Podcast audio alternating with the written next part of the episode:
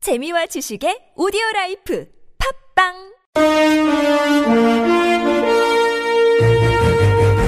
여러분의 합리적 판단을 돕기 위해 오늘의 뉴스를 골랐습니다. 백병규의 뉴스 체크.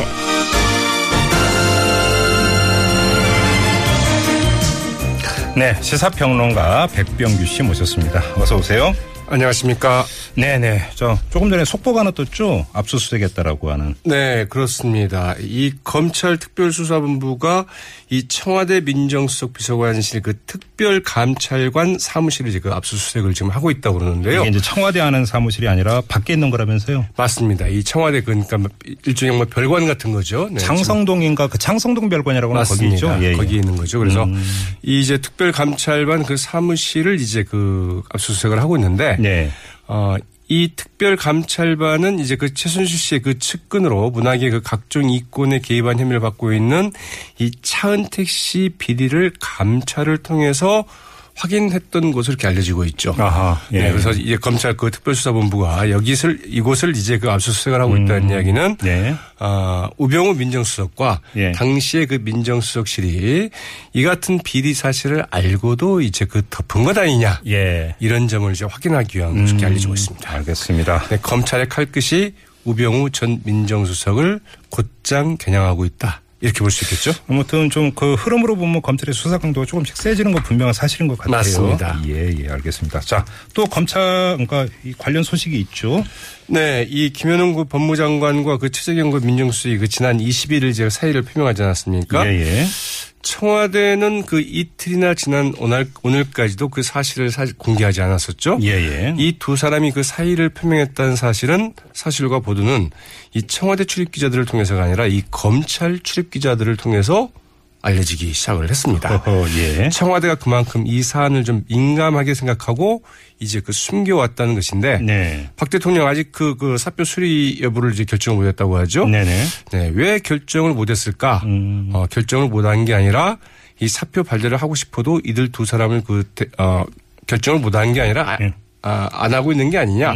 뭐 이런 얘기도 좀 나오고 있죠. 예. 왜냐하면 이제 그 이들 두 사람을 그 대체할 인물을 찾기가 쉽지 않을 뿐더러 네. 사표를 반- 반려하더라도 과연 이들이 어, 이를 좀 받아들이겠다고 할 것인지 여부도 지금 자신할 수 없는 상황이어서 그러게요. 상당히 좀 불투명한 이건 상황이라고 상당히 봐야겠죠. 미묘하고 민감한 문제인데요. 이 문제는 잠시 후 3부에서 부장검사 출신이죠. 국민의당의 이용주 의원 연결해서 한번 자세히 짚어보도록 네, 하고요. 청와대 그다음에 그 행정부 그리고 이제 그 새누당 자체가 좀 어, 이 중심에서부터 좀 무너지고 있는 것 아니냐. 그러게요. 음. 이런 분석도 나오고 있죠. 알겠습니다.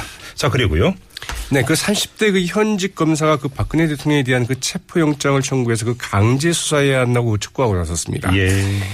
인천지방검찰청의 그 강력부 소속인 그 이환우 검사는 오늘 오전 그 검찰 내부 그, 어, 가- 어, 이 게시판에 검찰은 이제 그 결단해야 합니다. 이런 제목의 글을 올렸는데요. 네. 네, 지금 이제 이 이환우 검사는 지금 38살이고요. 네. 이 사법연수원 그 39기, 그러니까 그 2007년 사시 합격자입니다. 네. 어, 그러면서 이제 어, 이 박 대통령이 그 검찰 수사에 그 불응하겠다고 그 공언한 것은 우리 사회의 그 근간인 헌법과 그 법치주의를 그 부정한 것으로 그 자체로 그 탄핵 사유에 해당할 뿐 아니라 일국의 대통령이라면 이 지내야 할 그 최소한의 그 품격조차 그 내팽개친 처사다. 네. 이러면서 이제 그 검찰의 그 어, 결단을 좀 촉구를 했습니다. 네. 근데 지금 뭐 그 대통령 헌법상 불소추 특권이 있기 때문에 강제 수사는 어렵다. 이게 검찰 측 입장이라면. 맞습니다. 오늘 그 검찰이 밝힌 입장이기도 하죠. 네. 이완우 검사는 그런데 이제 이런 이야기를 했습니다.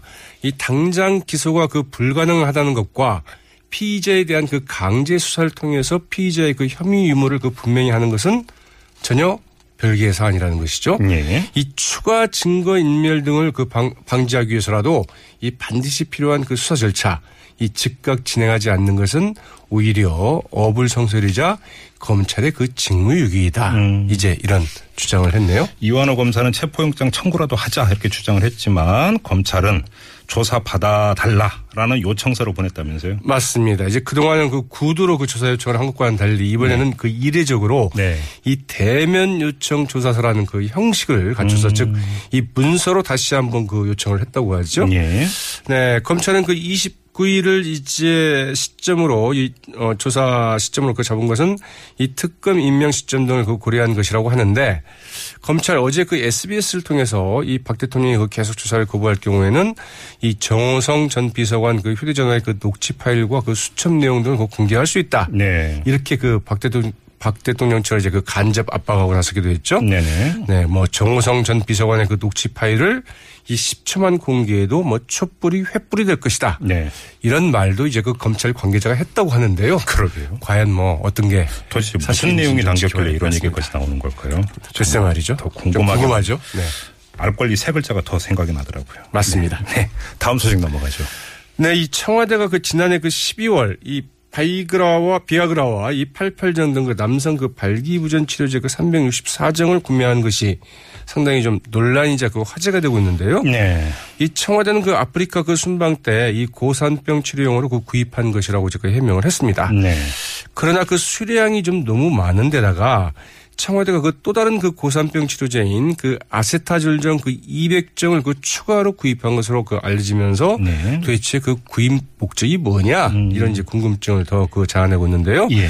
청와대는 그 이바퀴도 그 태반 주사나 뭐 감초 주사, 마늘 주사를 비롯해서 그 피부 미백에 좋다는 이 배옥 주사, 이 단기간 그 체중 감량에 사용하는 그 라식스 주사제를 그 대거 구입한 것 관련해서도 역시 뭐 이 청와대 직원들의 그 건강을 위한 것이었다 이렇게 이야기를 하고 있는데요. 네.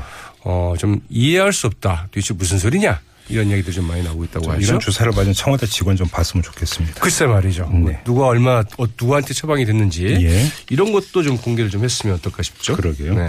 자, 또 어떤 소식이 있습니까? 자, 이 김무성 새누리당 전 대표 오늘 그 긴급 기자회견을 갖고 그 대선 불출마를 이제 선언을 했죠. 네. 네, 김무성 전 대표는 그 박근혜 정부 그 출범의 그 일익을 담당한 사람으로서 이 새누리당의 그 직전 또 당배 당 대표로서 지금의 그 국가적 혼란 사태의 그 책임을 그 통감해서 오늘 그 정치 인생의 그 마지막 꿈이었던 대선 출마 꿈을 그 접고자 한다 이렇게 이제 밝혔습니다. 네. 그러면서 그 박근혜 대통령은 그 국민을 배신하고 이 새누리당을 배신했다면서 그 새누리당 안에서부터 이 박 대통령의 그 탄핵을 추진하겠다 이렇게 밝히기도 했죠. 네. 네, 보수의 썩은 환부를 도려내고 합리적인 그 보수 그 재탄생의 그 미랄이 되고자 한다 이런 말도 했다고 그러는데요. 음. 네. 박지원 국민의당 그 비대위원장 이 정치는 생물이기 때문에 과연 김무성 전 대표가 이 대권의 꿈을 접었는지 이렇게 단언할 수는 없다 네. 이런 총평을 하기도 했다고 하죠. 알겠습니다. 자, 또 어떤 소식이 있습니까? 네, 그 새누리당 그 전의원 그 여덟 명도 이제 그 탈당을 했습니다. 네. 아, 이 새누리당은 이제 그 탈당파와 그 잔류파로 이렇게 나뉘는 음 분위기인데요. 네. 이 비박계가 그렇죠. 이 남경필 그 경기도지사와 그 김용태 의원에 이어서 오늘은 그 새누리당 그 전직 의원 여덟 명이 이제 그 탈당을 선언을 했는데 네. 이 김상민, 이성권, 정문환 전 의원이 오늘 이제 국회에서 기자회견을 갖고 예, 탈당을 밝혔습니다. 네. 여기에는 그 정두원, 정태근, 김정관, 박준성, 그 김동성 등 다섯 명의 그 전 의원들도 이제 그 명- 어, 이름을 올렸는데요. 네. 네, 이들은 그 민심 떠난 그 공토에 그 정권의 그 깃발만 지키려는 그 당의 행태가 부끄럽다.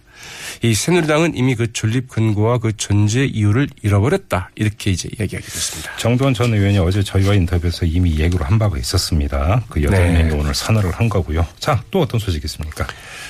네, 이 조선일보가 그 새누리당이 그 비박계와 그 중립성향 의원 그 예순 한 명을 대상으로 이제 그 설문 조사를 좀 해보, 해보았는데요. 네.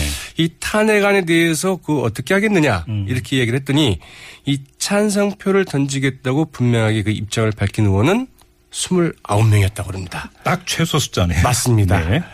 어, 그리고 그 고민 중이거나 그 답하지 않겠다 이런 의원이 그 30명. 네. 이 반대표를 던지겠다는 의원이 두 명이었는데요. 네. 이 탄핵 찬성 어, 29명 의원 가운데 그 10명은 자신의 실명을 밝혀도 좋다. 어허. 이렇게 밝혔다고 그러는데요. 예. 네, 보면 뭐 이런 사람들입니다.